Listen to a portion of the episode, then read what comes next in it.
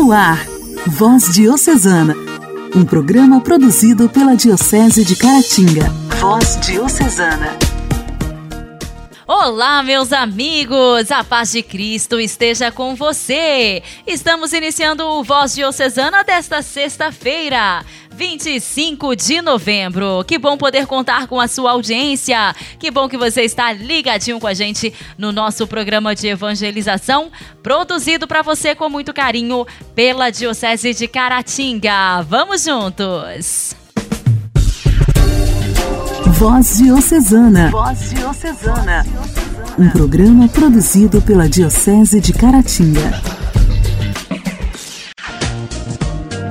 Hoje, dia 25 de novembro, celebramos o dia de Santa Catarina de Alexandria. Catarina nasceu no ano de 287 em Alexandria, onde recebeu uma ótima formação cristã é uma das mais celebres mártires dos primeiros séculos, venerada pela Igreja Ortodoxa como uma grande mártir, e na Igreja Católica é reverenciada como um dos 14 santos auxiliares. Diz a lenda que o pai era Costes, rei da Alexandria. Aos 17 anos, Catarina era a mais bonita e a mais sábia das jovens de todo o império. Essa sabedoria levou-a a ser muitas vezes invocada pelos estudantes. Anunciou que desejava casar-se, contanto que fosse um príncipe tão belo e tão sábio como ela. Essa segunda condição embargou que se apresentasse qualquer pretendente. Será a Virgem Maria que te procurará o noivo sonhado? Disse-lhe o ermitão Ananias, que tinha revelações. Maria aparece de fato a Catarina na noite seguinte, trazendo o menino Jesus pela mão. Gosta tu dele? perguntou Maria. Oh, sim. E tu, Jesus, gosta dela? Não gosto, é muito feia. Ele acha que sou feia? Disse chorando. Não é o teu corpo, é a tua alma, orgulhosa que lhe desagrada. Respondeu o eremita. Este instruiu-a sobre as verdades da fé, batizou-a, tornou-a humilde. Depois disso, tendo a Jesus encontrado bela, a Virgem Santíssima colocou no dedo o anel. Foi isso que se ficou chamando. Desde então, o casamento místico de Santa Catarina. Ansiosa de ter ido com seu esposo celestial, Catarina ficou pensando unicamente no martírio. Conta-se que ela apresentou-se em nome de Deus diante do perseguidor imperador Maximiano, a fim de repreendê-lo por perseguir aos cristãos e demonstrar a irracionalidade e inutilidade da religião pagã. Santa Catarina, conduzida pelo Espírito Santo e com sabedoria, conseguiu demonstrar a beleza do seu segmento de Jesus na sua igreja.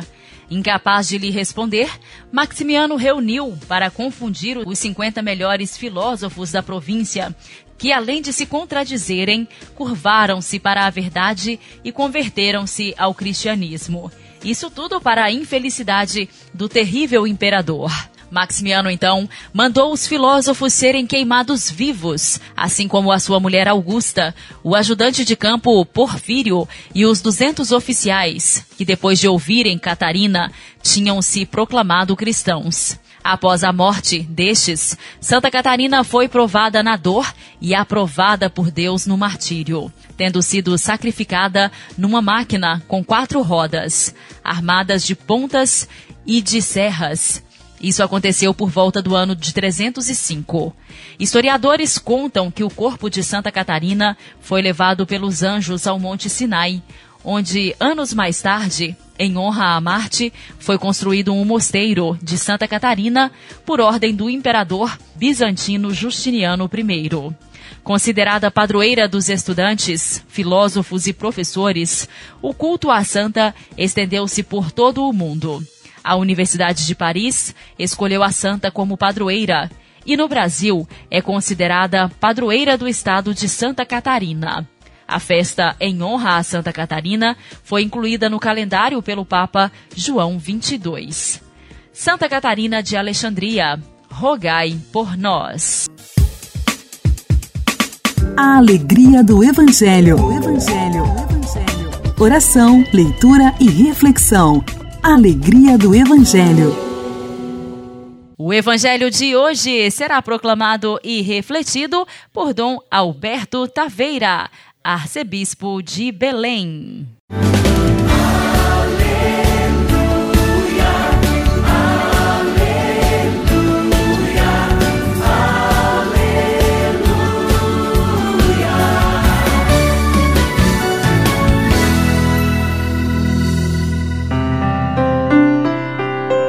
Evangelho de São Lucas, capítulo 21, versículos 29 a 33.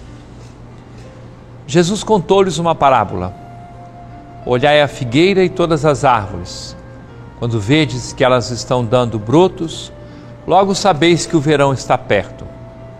Vós também, quando vides acontecer essas coisas, ficais sabendo que o reino de Deus está perto. Em verdade eu vos digo, tudo isso vai acontecer antes que se passe esta geração. O céu e a terra passarão, mas as minhas palavras não hão de passar. A palavra do Evangelho serve para todos os tempos. O Evangelho se realiza não na medida, quem sabe, superficial com que o entendemos, mas ele se realiza efetivamente. Tanto que o Senhor diz o céu e a terra passarão, mas as minhas palavras não passarão. Podemos até ter um jeito fundamentalista, ao pé da letra, de entender todas essas coisas. E as sucessivas gerações da história da humanidade acompanharam muitos grupos de pessoas que, com tipo de milenarismo ou preparação para uma eventual vinda imediata do Senhor, criaram pavor, medo, susto entre as pessoas. Ao contrário, precisamos estar sempre bem preparados, porque o Senhor pode voltar no dia de hoje ou quando Ele quiser. Nós sabemos que há muitas coisas a serem feitas e vividas em nosso tempo e que precisam ser enfrentadas com a coragem de nossa fé. Haveremos de viver cada dia como se fosse o primeiro o único e último. A grande oportunidade para nós vivermos com fidelidade a palavra do Senhor. E se ouvirmos a Sua palavra, se aguardarmos com essa consciência que o céu e a terra podem passar, mas a palavra do Senhor não passa, nós perceberemos que a eternidade já entra bem aqui dentro da nossa história, do nosso dia a dia. E eu não preciso usar instrumentos de medo para fazer as pessoas ficarem apavoradas, a fim de se prepararem à vinda do Senhor. Não é necessário isso. Ao contrário, nós somos convidados a nos manter firmes na vivência da palavra de Deus no dia a dia, mas sem criar terrorismos na vida das pessoas. O convite que a palavra de Deus nos faz durante esses dias é uma fidelidade no cotidiano, com toda a disposição de nossa vida.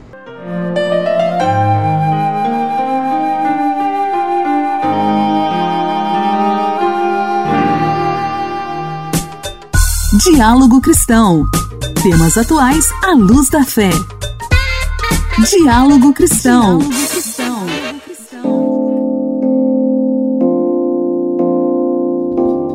A Câmara aprovou o projeto que cria o regime de segurança máxima nos presídios brasileiros. O texto, que retorna ao Senado, tem como objetivo combater as organizações criminosas nas penitenciárias. Além de aumentar a pena para o crime de milícia, a proposta adequa a legislação para combater o uso de telefones e internet por presos dentro dos presídios. Quem explica é o relator da proposta, deputado subtenente Gonzaga, do PSD de Minas Gerais. Tem duas novas tipificações. Uma é do uso do telefone. Hoje é crime alguém levar um telefone para dentro do presídio. O preso utilizar é falta disciplinar. Então, essa é uma tipificação que de fato está sendo acrescida. A outra tipificação é o fornecimento de rede de internet para dentro do presídio. Então, se nós queremos de fato evitar o funcionamento do equipamento, nós também estamos tipificando a conduta de fornecer rede de internet para dentro do presídio. Na sessão, os deputados aprovaram também o projeto que denomina a cidade de São Luís, no Maranhão, como capital nacional do reggae e o projeto de decreto legislativo que susta a resolução da Anatel, que destina faixas e regulamenta o uso de radiofrequência para rádios comunitárias como explica o autor da proposta, deputado Afonso Florense, do PT da Bahia. Esse projeto, sem exagero, garante a existência das rádios comunitárias, que a decisão da Anatel aí jogaria numa frequência estendida, muitas vezes que sequer resiste no dial. Então as rádios não poderiam ser sintonizadas por seus ouvintes. O projeto que sustou resolução da Anatel e a proposta que faz de São Luís a capital do reggae seguem agora para a apreciação dos senadores. Igreja, Igreja em Ação. Formação, CNBB, notícias, Vaticano, diocese, não paróquia, troco a minha Igreja fé. em Ação. Igreja em Ação. O Papa Francisco recordou o Campeonato Mundial do Catar na audiência geral. Saudou jogadores e torcedores, mas, sobretudo, expressou o desejo de que o evento seja uma ocasião de encontro e harmonia entre as nações. E pediu oração pela paz no mundo e o fim das guerras. O Papa Francisco voltou a incentivar o uso do esporte como instrumento de paz. Ao final da audiência geral desta quarta-feira, o pontífice recordou os jogos da Copa do Mundo que começaram no domingo no Catar. Desidero enviar o meu saluto ai giocatori, ai tifosi e agli spettatori che seguono da vari continenti i campionati mondiali di calcio.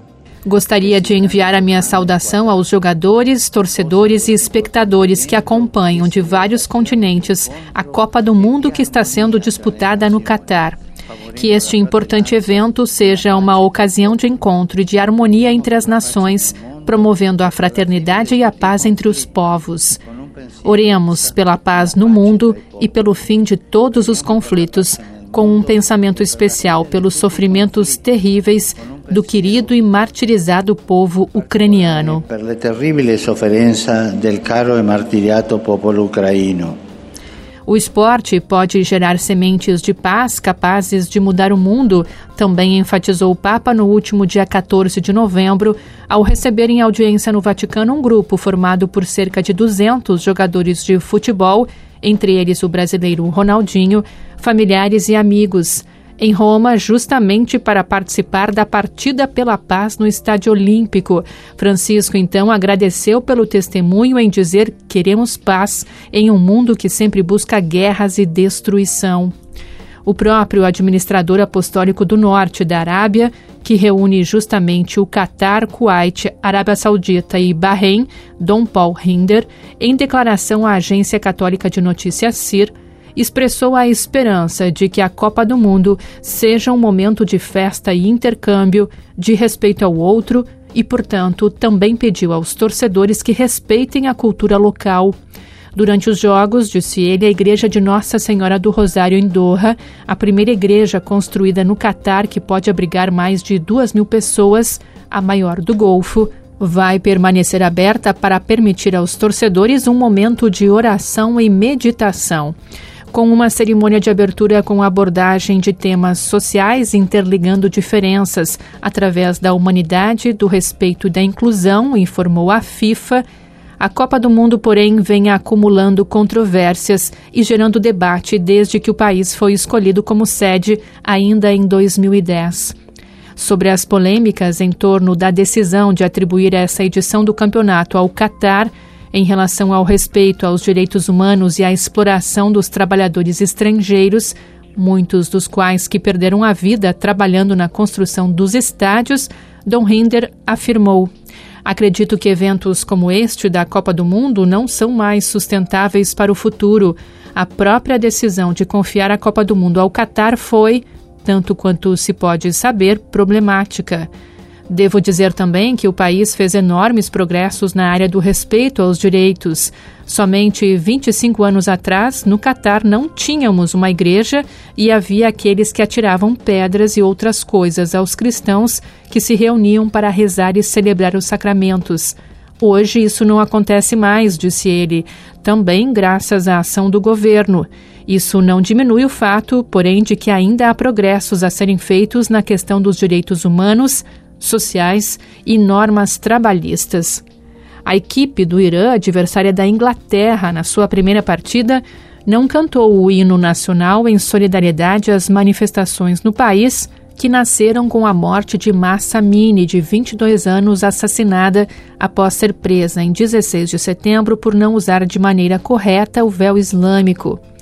O capitão da equipe, Ensan Aissaf, enviou condolências a quem perdeu a vida nas manifestações e afirmou que os jogadores participam da Copa, mas isso não significa que não devemos ser a voz deles, desejando uma mudança no Irã de acordo com as expectativas do povo. Nas arquibancadas podia-se ver cartazes com as expressões Freedom for Iran e Woman Life Freedom.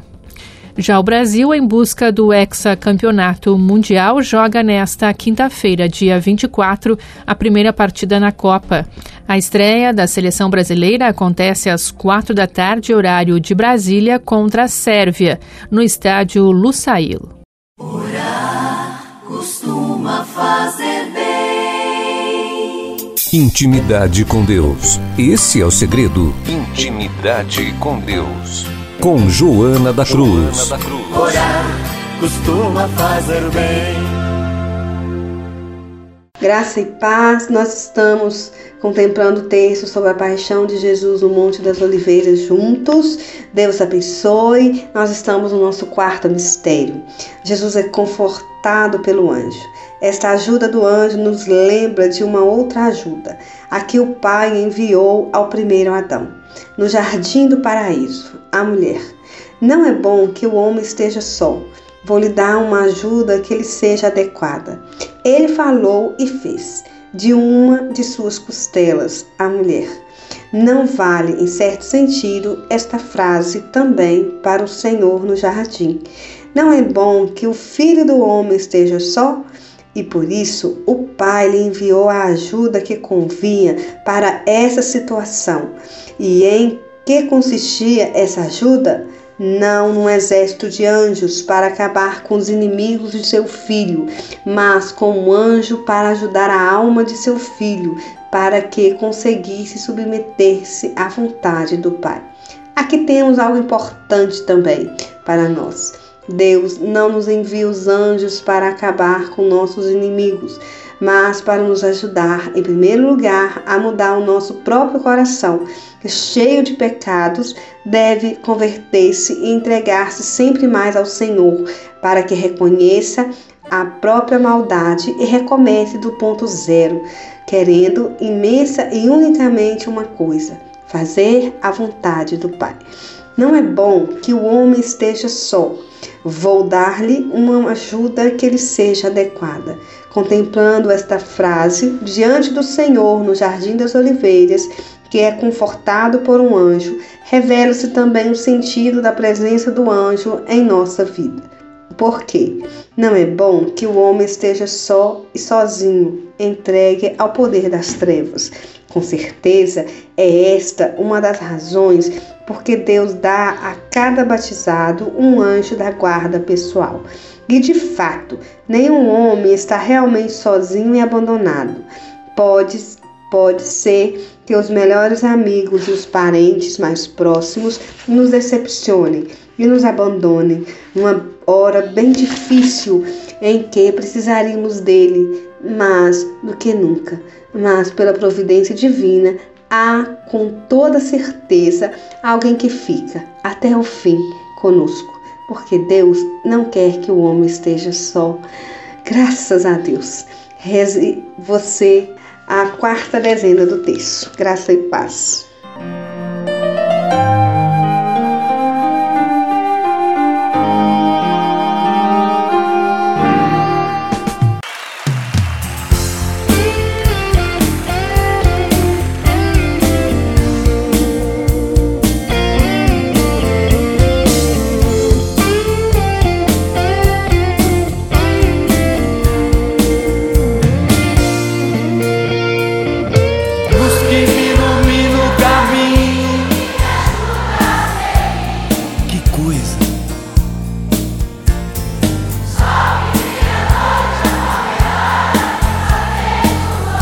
Isso, isso, continua, não para não.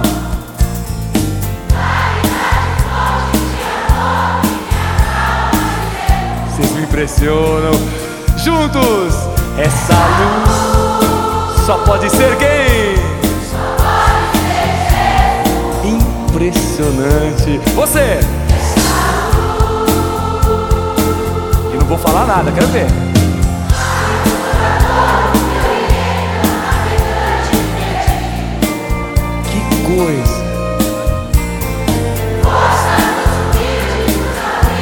E ainda cantando a pleno vapor, pulmão.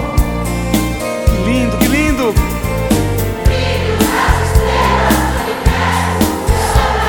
Ai, a alegria de Jesus e saber isso. Juntos, essa luz. É claro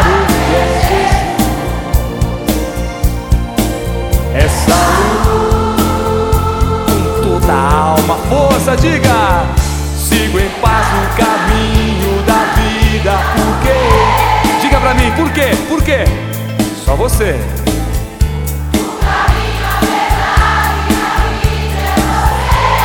Não para não, não para não. Diga, diga. Meu Deus. Você ainda quero caminhar.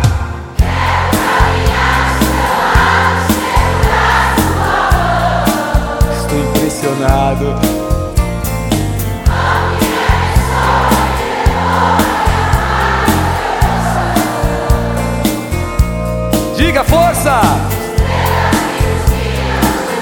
Canta! Juntos. Essa luz é claro que é Jesus. Essa luz.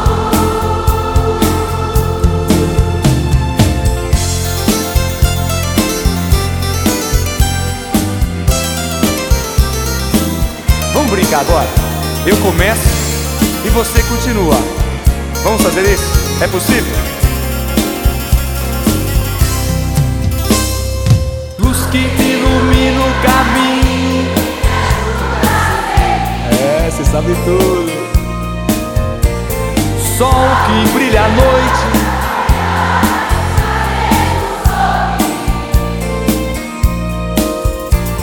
Claridade, fonte de amor.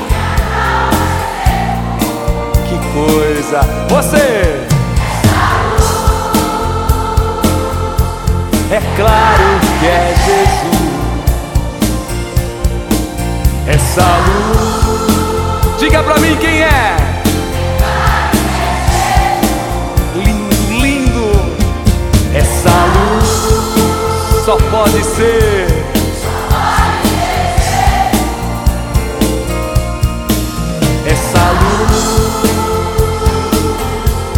Só pode ser Jesus. Terminem! Agora sou eu que aplaudo vocês. Oh meu Deus, que lindo!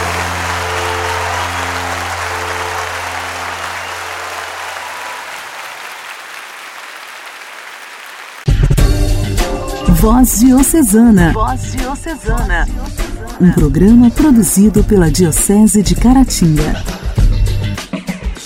Caros amigos, o programa de hoje já está terminando. Agradeço pela sua audiência. Desejo que você tenha um fim de semana muito abençoado e desejo também que você, na segunda-feira, esteja aqui, juntinho com a gente, sintonizado em mais um programa.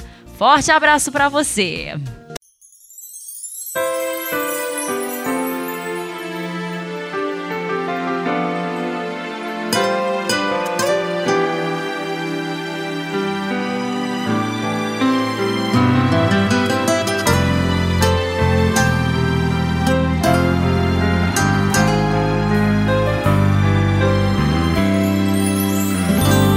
Um cego Bartimeu sentado à beira do caminho em Jericó. Era pouco que ele tinha, mas era certo que queria um encontro com o mestre Galileu qual o cego Bartimeu. Deixo meu manto, enxugo o pranto, aqui estou eu. Confesso, quase recuei quando longe escutei. Coragem, ele te chama.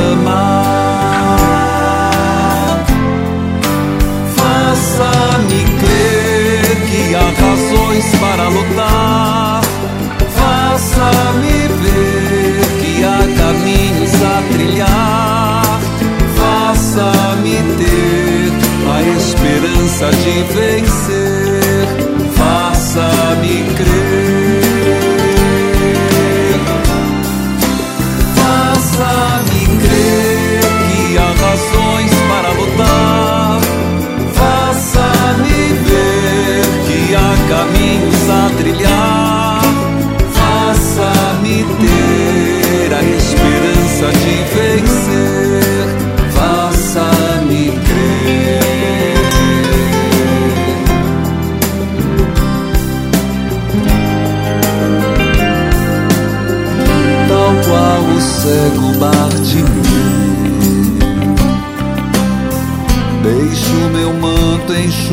pranto, aqui estou eu.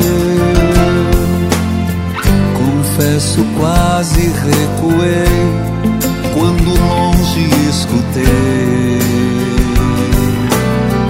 Coragem, ele te chama.